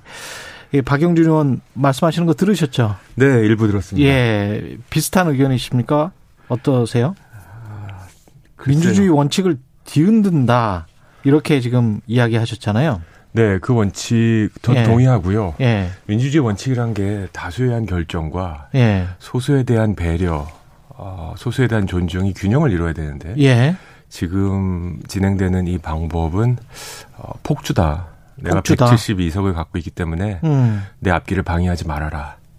아, 소수에게 보장된 여러 가지 제도들, 음, 원안조정위원회, 필리버스터 예, 등등을 하나씩 하나씩 무력화하면서 어, 내갈 길을 내가 갈 테니까 막지 말아라. 그거에 대한 그 명분은 우리가 다수당이기 때문이다. 음. 이거 하나입니다. 민주주의 원칙이 아니죠. 예. 586 이후 세대로서 민주화를 이룬 선배들을 우상처럼 생각했는데 지금은 괴물이 돼가는 게 아닌가 생각한다. 이런 말씀도 쓰셨어요? 네. 저는 70년대 생, 90년대 학번으로서 네. 어, 제가 21대 국회의원이 돼서 소위 민주화 세대 지도자들과 음. 같이 입법 국회 본회의장에 있을 때 참 흥분됐었습니다. 다만 지금 2년이 지나서 그 흥분은 실망과 아쉬움과 어떻게 보면 분노로 바뀌어 있습니다. 음. 아, 독재를 타도하기 위해서 쓰던 방식들, 단일 대우를 이루고 최루탄은 화염병으로 대응하고 어, 대화와 타협은 변절자로 간주되는 그 방식을 음. 2022년 민주주의 대한민국 국회에서 그대로 적용하는 것 같습니다. 예. 5월 10일 날 나라 망하지 않습니다. 음. 아, 절박한 심정으로 5월 10일 전에 처리하겠다는데 왜 5월 10일 이후에는 어두운 세상이 된다고 생각하십니까? 음. 아, 그건 정치가 그렇게 가야 돼서는 안 된다고 생각합니다. 저는 문재인 대통령의 성공을 바라는 만큼 음. 국민을 위해서 윤석열 정부도 성공을 바란다라는 것이 정당을 초월한 모든 국회의원의 입장이 되어야 된다 생각합니다. 음. 아, 검수완박 5월 10일까지 처지 않으면 무슨 일이 발생할까? 윤석열 정부가 많은 거부감을 느끼실 텐데요. 음. 만약에 정말로 어, 윤석열 정부가 검찰공화국을 이룬다. 국민들의 아, 안위와 아, 안보를 뒤로 하고 검찰 이익만 앞세운다. 음. 그러면 우리 국민들 다시 촛불 들 겁니다. 국민들이 심판할 것이다. 그럼요. 예. 다가오는 총선에서 반드시 심판할 것입니다. 이것을 믿고 음. 민주주의 원칙에 다시 부합하는 음. 이제 이, 이 분노의 질주에 브레이크를 음. 좀 거시고 조금 이성을 찾고 소수의 목소리를 어, 들어가면서 음. 어, 검찰 개혁이라는 이 큰 과제를 처리했으면 좋겠습니다. 분노의 질주인가요? 공포의 질주인가요? 두려움이 있는 겁니까? 혹시 민주당 내에? 공포와 두려움은 결이 네. 비슷하죠. 예. 아, 한 감정적이고요. 예. 어, 결론을 내면 내 길이 무조건 옳다라고 생각하죠. 음. 어, 양양자 의원께서 이 법이 통과 안 되면 20여 명의 민주당 국회의원 또는 정치인이 감옥 간다? 예. 전 사실 여부는 모르겠습니다. 음. 근데 만약 이런 논리로 설득을 진행한다는 것은 왜 우리 국민들이 검수완박 법안에 그렇게 열 의와 관심과 지지를 보내지 않는가가 음. 명백히 드러납니다. 저는 검찰 개혁이 정치 검찰에 대한 견제보다 더 중요한 건 음. 유전 무죄, 무전 유죄. 돈 있으면 죄 없고 돈 없으면 죄를 많이 받는 이거가 핵심이 돼야지 우리 국민들이 지지할 거라고 믿습니다. 예. 지금 민주당은 계속 정치 검찰 견제, 정치 검찰 견제. 솔직히 저 정치 시작하기 전에 검사 한 번도 안 만나봤습니다. 예. 우리 일반 국민들이 검사 검사를 만날 일이 얼마나 있겠습니까? 음. 그런데 검수 검찰 개혁이 우리나라에서 제일 중요한 의제라고. 음. 대선에서 져가지고 처음 한 의제가 검찰 개혁이다. 예. 좀 마치 민주당이 아직도 대선을 진행하고 있는 게 아닌가. 음. 이렇게 하면 대선에 이길 것 같은 아직도 대선 중이 아닌가 하는 생각이 듭니다. 방금 그 박용진 의원은 수사 기소권 분리의 원칙은 찬성하지만 그걸 5월 10일까지 그렇게 밀어붙여서 할 일은 아니고 어 현명하게 그 민주적으로 일 처리를 하면서 그러면서 뭐 나중에 윤석열 대통령이 어 뭔가 거부권을 행사를 하면 그거는 대통령의 책임이고 그건 또 국민이 심판할 것이다 이렇게 이야기를 했는데 검찰의 수사권을 뺏어 뺏는 것 이것 자체는 찬성하십니까 아니면 반대하십니까? 저는 검찰 개혁 예. 기소권과 수사권을 갖고 있는 막강한 예. 권력을 적절히 견제해야 된다. 예. 찬성합니다. 어떤 국민이 반대하겠습니까? 예. 다만 견제하는 방법이 수사권과 기소권의 분리다. 예. 라는 것은 저는 확신이 없습니다. 아. 아무도 가보지 않은 길을 음. 이게 반드시 모든 걸 해결하는 마술 요약이다라고 음. 주장할 수 없습니다. 다른 방법이 있을 것 같다. 네, 저는 음. 가장 중요한 것은 기소의 불평등성이집니까? 음. 검찰이 갖고 있는 기소권을 정치적으로 남용한다든지 예. 말씀하신 대로 유전무죄, 무전유죄 예. 같은 행위들이 반복된다. 음. 그 결국 경찰의 검찰의 기소의 기능의 형평성과 투명성을 높이는 것이 문제지. 음. 기소에 필요한 수사권이 음. 분리됨으로써 더 효과적인 기소를 할 것이다. 더 평, 공정한, 공정한 기소를 할 것이다라는 보장은 논리적으로 성립되지 않습니다. 음. 오히려 검찰의 권력을 낮추겠다. 명, 목적이 이거라면 아마 달성을 하실 겁니다. 예. 근데 기소라는 기능은 국가 운영에 반드시 필요합니다. 음. 그리고 공정하고 형평성 있는 기소는 범죄 예방에 반드시 필요합니다. 음. 아, 그래서 저는 검찰 개혁을 하면서 왜 이 기소와 수사권 분리가 핵심으로 떠올랐을까? 예. 검찰 권력의 약화가 목적이었구나. 음. 검찰 권력의 적절한 견제가 아니가. 음. 그래서 그런 면에서 저는 확신은 없습니다. 예, 검찰 권력을 약화시킨다고 해서 검찰의 정치적 공정성을 담보할 수 있는 것이냐? 그건 아닌 것 같다. 전혀 아니죠. 예. 네. 그런 말씀이시네요. 그리고 예. 또 검찰이 다 잘한 거 아니죠. 음. 검찰 스스로도 인정하니까. 예. 그런데 지금 보면 정치 검찰도 있어 왔지만 대부분은 뭐 경제 사건들, 민생 사건들을 해결하는 검사들이지 않습니까? 예. 이 기능을 분리했을 때 특히 고도의 지능범 음. 사건들 음. 를 처리할 수 있는 수사 능력이 현격히 떨어질, 떨어질 것이다. 예. 라는 것은 검사가 아닌 많은 법률 전문가들이 이구동성으로 하는 얘기입니다. 음. 그럼 이거에 대한 대안은 또 뭘까? 음. 한국형 FBI 이름 참 멋있는데요. 예.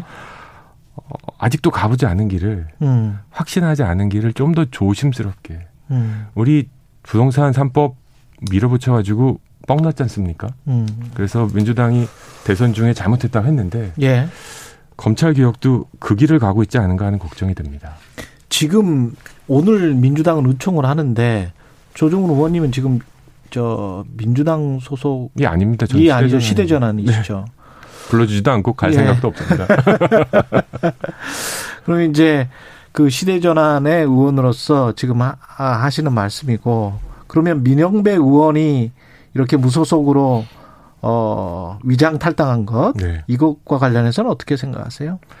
이거와 관련해서 음. 광주시장 후 후보로 나가신 분 후보님 중에 한 분이 음. 지지한다. 음. 광주 정치인이다라고 예. 발언하셨는데 예.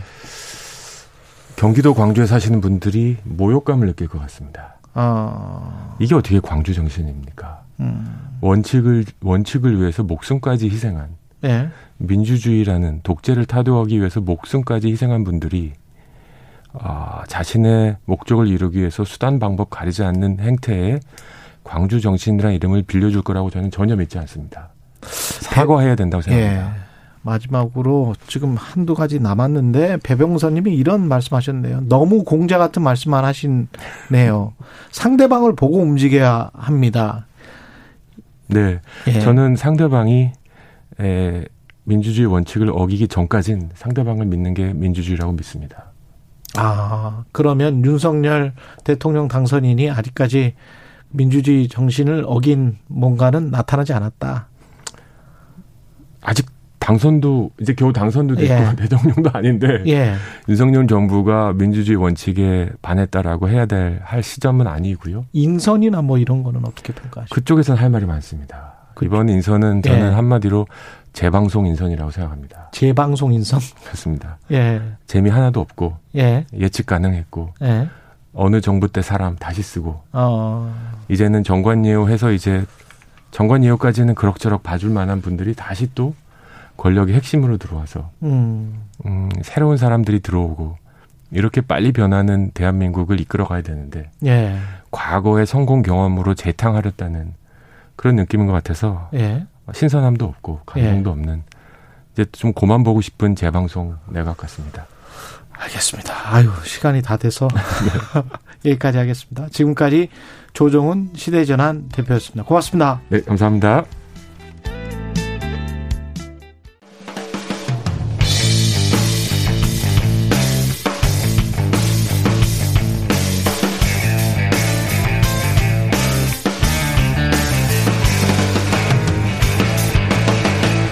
최경영의 최강 시사.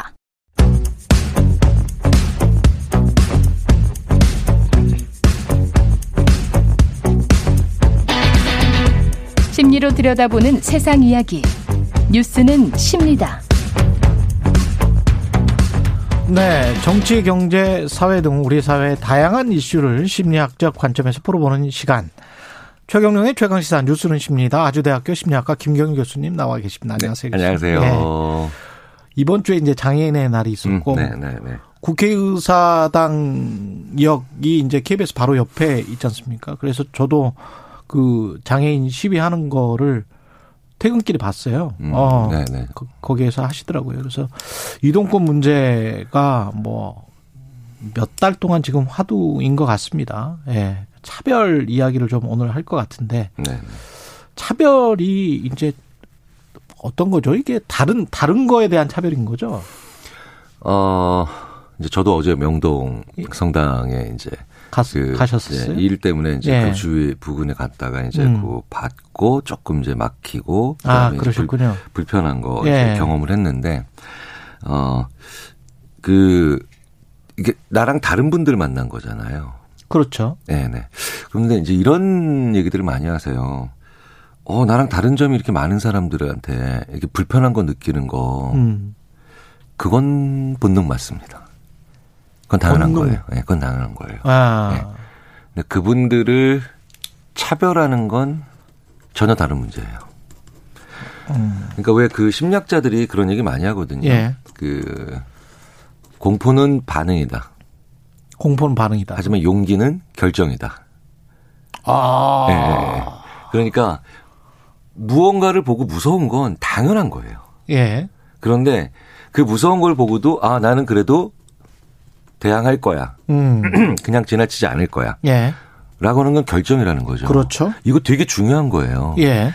장애인들께서 그러니까 이제 장애가 있으신 분들이 이제 어, 어 권리를 주장하시는 과정에서 음. 물론 이제 그 과정에서 이제 조금 어, 선을 넘으시는 경우도 있겠죠. 예. 그런데 예. 어, 그런 분들과 함께 공존하는 게 불편한 거 본능이라니까요. 음. 당연한 거예요. 예. 하지만 그걸 차별하는 건 굉장히 어리석은 결정이죠. 아. 네네. 이 두 개를 구별을 해야 돼요. 예. 이 둘을 구별을 못하니까 어, 왜 쟤는 안 불편해해? 라고 생각을 한다는 거예요. 음. 네, 네, 네. 그러니까 이해를 못 한다는 거죠. 안 불편한 척 안 해도 되는 돼요. 되는 네, 거군요. 네, 네. 그래서 아니 어제 이제 저랑 같이 이동하는 네. 이제 그 이제 일정을 소화하면서 같이 이동하는 분이 어. 암 그분이 굉장히 이제 그런 문제에 관심을 많이 가지고 음. 계신 분이라서 어 근데 자기 불편하잖아요. 우리 이미 늦었거든요. 그렇죠. 예. 근데 제가 그래서 그랬어요. 어. 어, 김 부장님 예. 불편해 하셔도 된다고. 어. 예. 근데 그걸 불편해하는 것과 음. 그사 그 분들의 그런 권리를 주장하는 권리를. 걸 예. 막거나 비난하는 건 전혀 다른 문제라고. 그렇죠. 그러니까 불편해 하시고 응원하시라고. 아, 불편해하지만 응원하는 게 현명한 네, 네, 네. 결정이다. 그럼요. 그러니까 선한 공- 결정이다. 공포가 자연스러운 반응이고 저항할 용기는 결정인 것처럼. 음. 네, 그러니까 우리 사회가 이걸 일직선으로 이 연결하는 그런 어찌 보면 약간 어린아이 같은 생각을 가진 분들이 그러네. 많아요.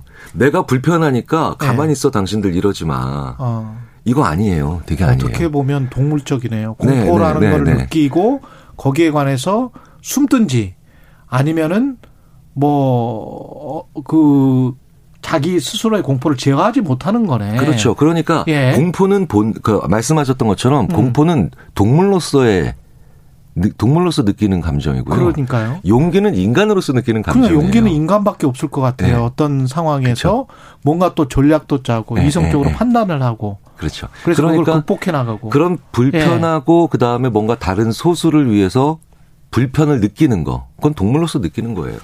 어, 동물로서 느끼는 거니까. 예, 그리고 그러면서 아 불편하지만 그래도 귀를 기울이자는 인간으로서 네. 나오는 결정이에요. 그러면 차별을 하는 것도 결국은 학습된 거네. 그렇죠. 인간으로서 학습된 거네. 그게 이게. 본능은 절대 아니에요. 이게 얼마나 이게 자연스럽게 그분들 그러니까 왜 그거 심리학자들 예. 중에 그 이런 얘기하는 거죠. 어떤 사회 이건 사실 심리학 을 굳이 갖다 붙이지 않아도 되는데, 예. 근데 저는 왜 이렇게 왜 이렇게 흥분을 하죠, 제가? 아니 이 다른 나라에서는 어떻게 보면 이제 이미 다 지난 이야기인데 네, 네, 여기에서 네, 이제 네. 한국에서 이거를 설명해야 되나 그래서 조금 갑갑하실 네, 네, 수도 네. 있을 것 같아요. 그러니까 이걸 권리나 예. 소수에 예. 대한 배려로 보지 말고 음. 우리가 불편해하는 건 당연하다고 본능이라고 보자는 거죠. 예.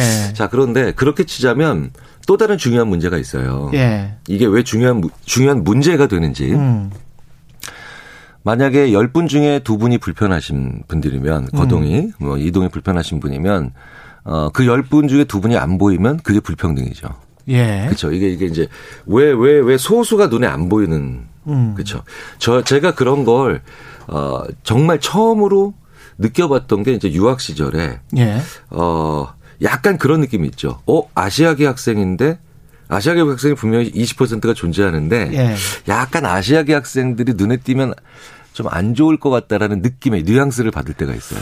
뭔가 그렇죠. 행사를 할 때. 그렇죠. 그렇죠? 네, 맞아요. 네, 네. 그런 거 있어요. 그때 굉장히 예. 강한 모멸감을 느끼죠. 맞습니다. 예. 어 그런데 그 내가 여기에 속해 있지 않는 것 같은 그런 그렇죠. 느낌이 있습니다. 예. 예. 그런데 그런 느낌들을 만들어내는 걸 음. 굉장히 두려워해야 돼요. 그렇습니다. 그게 위험하다는 걸 알아야 돼요. 주최 측이 예, 예, 주최 측이 예. 그런 느낌을 그 다인종 국가에서 주면 그 큰일 나는 그렇죠. 예. 그러니까 처벌받기 때문에 안 좋은 게 아니라 음. 그게 왜 안 좋냐면요. 그 사람들이 눈에 안 보이는 게 편할 수 있죠. 그렇습니다. 그런데 예. 굉장히 깊은 두려움을 만들어내요. 아. 예. 제가 이제 자주 말 드리는 말씀이 예. 지옥에 있는 사람보다 지옥을 보는 사람이 더 무섭다고. 아. 예. 어, 그러니까 무슨 얘기냐. 그분들의 이동이 불편한 모습을 보면서 우리가 두려운 사회에 살고 있는 거예요. 예, 예. 그러니까 저도 어, 그분들의 이동이 예. 혹은 이제 왜 버스를 타시면서 음. 혹은 뭐 이제 여러 가지 교통수단을 이동 사용하시면서 그분들이 겪는 그 아주 큰 불편 있죠. 예. 우리한테는 아주 자연스러운데 예. 그분들한테는 큰 불편이 되는 그걸 모습 보면서 음. 우리 머릿속에서 어떤 반응이 나오냐면 우리가 굉장히 내가 아주 무서운 사회에 살고 있구나. 안전이 보장되어 있지 않는 조직에 살, 사회에 살고 있구나라는 걸 음. 뇌가 자꾸 우리 뇌에 심어줍니다. 그렇군요. 네네. 그러니까 우리 삶의 질이 떨어지는 거예요. 본질적으로. 그래서 비장애인들도 좀 불안해하는 거군요. 네네. 특히. 네네. 예. 그 요즘 그 왜 MZ 세대 분들이 음. 퇴사를 많이 한다고 예. 그 많이 이런 얘기를 하시거든요. 예. 그래서 저한테 어 왜 우리 회사는 급여도 괜찮고 그 다음에 뭐 어, 아니면 뭐 회사의 복지도 괜찮고, 그 다음에 음. 기업의 비전도 괜찮고, 심지어는 그 새로 들어온 분들도 인정을 하시는데, 네. 왜 이렇게 우리가 자꾸 퇴사자가 많으냐라고 음. 하면, 어, 실제로 가서 조사를 해보잖아요? 관찰을 해보면, 그것 때문이에요. 굉장히 많은 게. 꼭 그것 때문만은 아니지만, 이게 의외의 요인이에요. 음. 워라벨이 완전히 무너진 불행한 선배들을 자꾸 보면서 퇴사를 하는 거예요. 아. 거기서 자기의 미래를 보는 거죠. 예. 특히 장수 사회로 가고 있잖아요. 음. 그러니까 이게 장애가 있으신 분들, 그 다음에 이제 많이 여러모로 그렇죠. 이런 불편함을 겪으신 분들이 그 선천적 장애인들은 별로 없거든요. 그렇죠. 사실은 그러니까 이런 분들이 예. 겪는 그 어려움을 우리가 보고 듣는 과정에서 음. 결국 우리가 장수 사회를 간다는 건 음. 그게 장애라는 이름으로 붙이지 않아도 음. 우리의 미래거든요. 그렇죠. 예, 예. 예 노약자가 그렇죠. 되니까 그러니까 우리의 우리의 그 어두운 미래를 보는 거거든요. 예. 그래서 워라벨이 무너진 선배를 보면서 그러니까 요즘 그런 얘기 하거든요. 농담 반 진담 반으로 어 너도 열심히 하면 임원 될 수 있어. 그러면 예. 후배 직원들이 어유 행여나 그런 얘기 하지 마시라고. 근데 그런 얘기를 음. 들으면서 한 임원께서 저한테 아니 요즘 친구들은 어, 도전 정신이 없어라고 음. 하지만 사실은 그 안에는 그 후배께서 소위 말하는 소확행 때문만은 아니라는 거예요. 그 임원 돼 봐야 그 네, 네, 사람이 네, 지금 누리는 삶이 그렇죠. 저렇게 뭐 저렇게 살고 싶나 이렇게 지금 생각을 그렇죠. 하고 있는 거잖아요. 네, 그러니까 워라벨이 예. 무너진 그 임원분의 처럼 되기 싫다는 거거든요. 음. 어, 궁극적으로 어, 장애 있는 장애가 있는 분들 이것 때문에 불편하신 분들이 고통받는 사회를 보면서 우리는 예. 어, 우리의 미래를 봅니다. 그리고 굉장히 두려운 사회가 될 거라고 우리는 걱정을 하면서 살기 때문에 네. 이거 굉장히 중요한 문제예요. 갑자기 그 제가 미국 샌디에고에서 저상버스를 처음 봤었을 때 그 느꼈던 편안하고 평화로운 느낌 있잖아요. 음, 그렇죠. 예, 예, 예. 그러니까 장애인분이 타시는데 음, 충분히 음, 음. 기다려다 주고 물론 이제 샌디에고라는 도시가 워낙 워낙 좋은 네, 네, 네, 좋고 한적한 도시여서 그런 느낌을 받는지 모르겠습니다만은 그게 보여지는 게 그렇게 평화롭고 아름답게 비춰지니까 아, 이 사회는 살만하구나 이런 네, 느낌이 네, 네. 들었거든요. 근데 근데 이건 네, 네 완전히 네. 무슨 뭐 교통 전쟁 같은 그런 느낌이 계속 미디어에서 비춰지니까 그런 전쟁 같은 분위기에서도 만약에 그분들을 배려하는 모습을 본다. 왜 그럼 우리 멋진 영화를 보는 것 같은 사회 살고 있지 않으세요? 포연이 막 자욱한 그런 데서도 꽃 한 송이가 피는 것 같은 예. 그 사회적 합의가 결국 장애가 없다고 생각하는 우리한테 오는 정말 큰 메리트예요. 영화 한 편을 보고 사는 거라는 거거든요. 음. 그러니까 지금 어 이상적인 얘기하지 마가 아니라 가장 현실적인 얘기를 하고 있는 겁니다. 그러네요. 제가 네, 네. 그렇게 우리의 심리적 건강을 위해서 15박 16일 유럽 여행을 떠나시면서 예. 우리의 멘탈, 그러니까 정신 건강을 위해서 가장 좋은 걸 왜 왜 마다하시냐는 거예요. 저는 그분들의 시위의 적법성에 대한 걸 모릅니다. 법률가가 음, 아니니까. 음. 근데 그걸 일단 논외로 했을 때, 음. 어, 이거는 굉장히 우리를 위해서 중요한 문제인 거예요. 그분들을 배려하는 문제가 아니고. 예. 네. 게다가 사실 생각해 보세요. 지금 우리 옛날보다 많이 민주주의 사회죠. 그럼요. 예. 네. 그 희생하신 분들이 있기 때문이죠. 그럼요. 네, 그렇죠. 그러니까 우리가 누리는 모든 것들은 음. 사실 특권이죠. 그렇죠. 특권이에요. 예. 그러니까 그 되게 재밌는 건 그분들이 차별받고 있다라고 하면 왠지 음 그럴 것 같은데 어. 우리가 누리는 특권이다라고 생각하면 그런 생각을 잘 안 해요 사람들이. 저는 경제 현상을 보면서 도 한국 언론에서 정말 이상하게 보도하는 것 중에 하나가 네. 배달비가 오, 오르니까 이제 물가 상승 때문에 어, 자연스럽게 네, 배달비가 네, 네 오르잖아요. 네, 네, 근데 배달비가 너무 올라서 소비자가 아, 불편하다. 소비자가 마음이 편치 않다. 그렇죠. 라고 하면서 배달비 상승을 억제해야 되는 것만 같은 뉘앙스의 기사들을 온통 쓰거든요. 그럼요. 근데 제가 단언컨대 어떤 선진국 언론도 이렇게 기사를 쓰는 데는 없어요. 네네네. 네, 네. 저도 그 점에 아주 격하게 공감을 해요. 이거는 정말 황당한 언론이에요. 네, 네, 네, 그냥 자본주의 시장에서 일어나는 인건비 상승이거든요. 그 물가 상승과 임금 상승과 인건비 상승은 다 똑같아요. 근데 소수의 배달 그러니까 소수자들인 거지. 그렇죠. 그 만만한 사람들 데리고 아 다수의 소비자 핑계를 대면서 저도 흥분하네. 그러면서 이제 차별을 해버리더라고요. 그렇죠. 예, 그걸 예. 저는 뭐라고 부르냐면 선한 약한 자를 격하게 다루는 사회는 예. 정말 나쁜 사회예요. 그러니까 좀 이상해. 그러니까 똑같이 제가 왜 그 기업에 가서 예. 아 우리 기업에 좀 요새 뭔가 좀 이상하다 분위기 안 좋다 그러면 제가 꼭 보는 게 바로 뭐냐 저성과자예요. 예. 뭔가 잘못을 했어요. 그럼 처벌받아야 되죠. 음. 그런데 되게 웃긴 건 그 기업이 선하고 저성과자, 악하고 저성과자, 음. 선한 저성과자를 더 많이 처벌해요. 아. 그런 사회가, 그런 회사가, 그런 조직이 무너지기 좋아요. 그런데 그렇죠. 우리나라 사회가 예. 저성과자니까 뭔가 경고받아야 되잖아요. 예. 그리고 뭔가 법을 어겼으니까 처벌받아야 되잖아요. 예.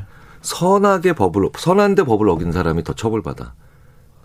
과거에 교수님이나 저나 이렇게 고등학교 다닐 때 네, 네. 점수 떨어졌다고 매 맞았잖아요. 우리가 네, 점수 떨어졌다고 체벌 당했거든요. 근데 지금 생각해 보면 내가 점수 떨어져서 내가 억울한데 왜 몇 가지 만들어야 되지? 네, 네. 이런 생각이 드는 거예요. 지금 생각해 보면. 문화지능이라고 합니다. 예. 문화지능이 뭐냐면 대를 위해서 소가 희생하는 게 아니라요. 예. 소를 위해서 대가 고민하는 걸 문화지능이라 그래요. 예. 왜 우리가 지적인 지능, 예. 그다음에 좀 이제 90년대 감성 지능 이런 거 나왔죠. 예. 근데 왜 요즘 심리학자들이 문화지능을 연구하냐면요. 음. 문화지능이 높은 사회가 음. 즉 다시 말해서 소를 위해서 고, 대가 고민을 많이 하는 사회가 그 소를 이상하게 만들지 않음으로 인해서 자기도 좋아지죠. 예. 그래서 굉장히 거래나 협상이나 논의가 음. 잘 이루어지는 사회가 됩니다. 그렇죠. 협업의 사회잖아요. 예. 혼자 일 잘하는 사회가 아니라 음. 협업을 잘하는 사회가 되기 위해서 문화 지능이 높은 분을 뽑아야 된다. 음. 요새 정말 많은 나라에서 우리나라에서도 예. 그 중요하게 생각하고 있는 대목이거든요. 예. 제가 봤을 때는 최근에 일련의 이런 사건들은 우리나라의 문화 지능은 예, 선진국은 경제적으로 됐을지 모르겠지만 아직은 조금 부족한 것 같아서 제가 오늘 좀 흥분을 했습니다. 죄송합니다. 동물 수준이 되지 맙시다. 뭐 네. 오늘 네. 주제는 그건 것 같습니다. 예. 7598님, 김경희 교수님 우리의 심리에 대해서 잘 알려주셔서 고맙습니다. 함께 보듬고 살아가야 한다고 생각합니다. 음. 원필준님, 최강시사 최고의 코너 너무 좋습니다. 이런 아이고. 말씀하시네. 예. 지금까지 아주대학교 심리학과 김경일 교수였습니다. 고맙습니다. 네, 감사합니다. 예.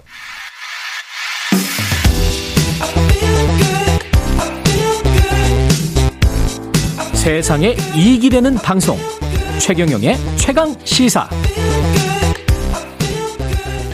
네 이번 주 들어서 사회적 거리두기 사실상 전면 사실상 전면 해제됐다고 봐야 되겠죠.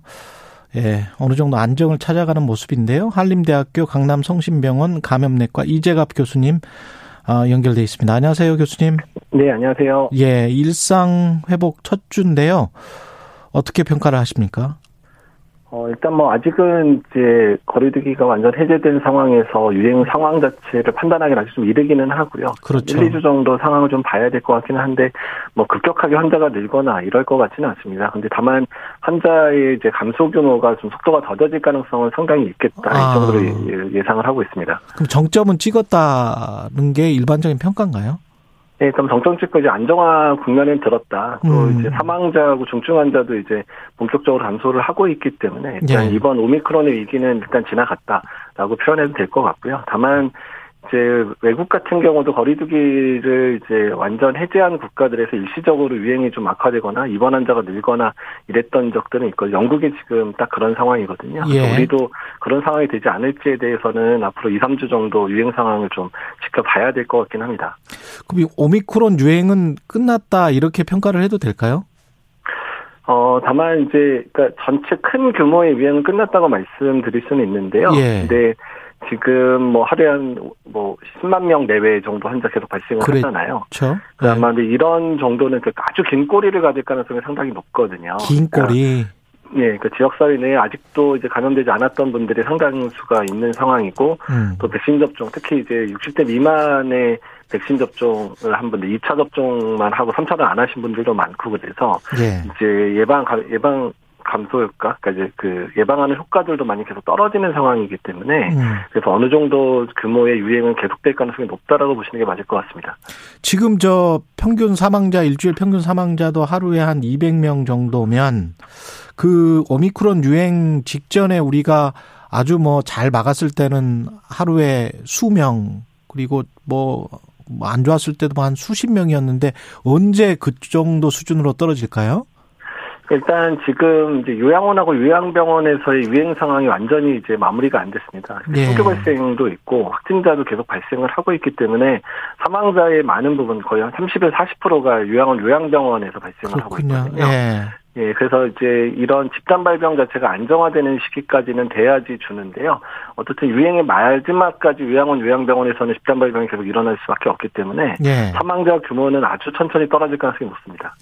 이게 지금 신종변이 뭐 X변이 오미크론 X변이 이야기하는데 이거는 어떤 겁니까? 변이 바이러스가? 어? 네, 그러니까 X 변이는 이제 오미크론 안에서 재조합 변이라 그래서요. 예. 오미크론에 뭐 델타 변이가 들어갔든지 아니면 오미크론 변이에 뭐 스트레스 오미크론이라든지 다른 변이의 유전자가 이제 섞여 들어간 걸 다 X 변이라고 표현을 하고 있습니다. 예. 그래서 가장 대표적인 게 이제 XE 변이가 그, 그나마 이제 유행 상황 영향을 주고 있는 걸로 보고 있는데 영국 음. 같은 경우에 보고되면 그거 보면 한 12% 정도 전파력이 증가된 것 같다. 기존 오미크론보다 아, 전파력이 예, 나오고 있어서 아마도 XE 변이에 의해서 어느 정도 유행이 좀 길어질 수도 있겠다. 우리나라 내에서도 지금 두 명 정도 확진자가 확인이 됐잖아요. 그렇죠. 예. 이미 유입이 됐기 때문에 그래서 이런 이유 때문에도 유행 자체가 아주 커질 정도로 이제 전파력이 강한 건 아니기 때문에 큰 영향은 없겠지만 유행 자체가 꽤 길어질 수 있게 하는 데는 영향을 줄 거라고 보고 있습니다. 치명률 같은 경우는 XE 변이는 어떻습니까? 오미크론이랑 비슷합니까? 어, 그러니까 아직까지 환자 발생 자체가 영국에서 아. 보고된 게 몇백 명 수준이기 그렇군요. 때문에 예. 그러니까 이제 사망률이 늘어나나 이런 부분들에 대한 데이터가 아직 나오지는 않았거든요. 그래서 예. 영국에서 보고되는 그 유행 상황들을 보고 판단을 좀 해야 될 것 같기는 한데요. 예. 영국이 전반적인 방역 상황을 완화하면서 검사를 많이 안 하고 있어요. 음. 그러니까 확진자 규모는 별로 안 느는데 입원 환자만 많이 늘어나는 패턴을 보이고 있어서 네. 영국에서도 이제 검사를 잘 안 하다 보니까 영국에서도 이제 이런 데이터를 제대로 낼 수 있을까에 대해서 많이 우려하고 있더라고요. 그렇군요. 그 지금 최근에 질병관리청이 주최한 심포지엄에서 코로나가 가을에 이제 또 유행할 가능성이 있다는 전망이 나왔는데 이거는 어떤 내용일까요? 이제 두 가지 측면, 그러니까 정재영 교수 발표 내용하고 이제 건대 수학과의 정은옥 교수님 발표 내용 두 음. 가지를 종합해서 말씀을 드리면 첫 예. 번째는 일단 지금 예방 접종을 한 분들, 특히 이제 60대 미만 분들이 2차나 3차를 맞고 나서 상당 기간이 지나가게 되잖아요. 가을이 되면. 그렇기 때문에 면역이 떨어지게 되고 또한 오미크론에 이번에 한 1,500만 명 넘게 감염이 됐는데 그분들에 대한 면역도 한 8월, 9월, 10월 넘어가면 떨어지기 시작할 거거든요. 음. 이제 그런 이유 때문에 그러니까 특별한 변이가 나오지 않더라도 가을, 겨울에 뭐 이번 아. 오미크론 유행보다는 작지만 그래도 꽤 큰 유행이 있을 수 있다. 그래서 이제 변이가 없더라도 그럴 수 있다는 얘기고요. 두 번째는 새로운 변이가 나타나게 되면 새로운 변이 때문에도 이제 면역 감소 효과랑 이제 그게 맞닥뜨려지면 꽤 큰 유행이 이제 가을이나 겨울 또는 내년 봄까지 일어날 수 있겠다 이렇게 예측을 한 겁니다.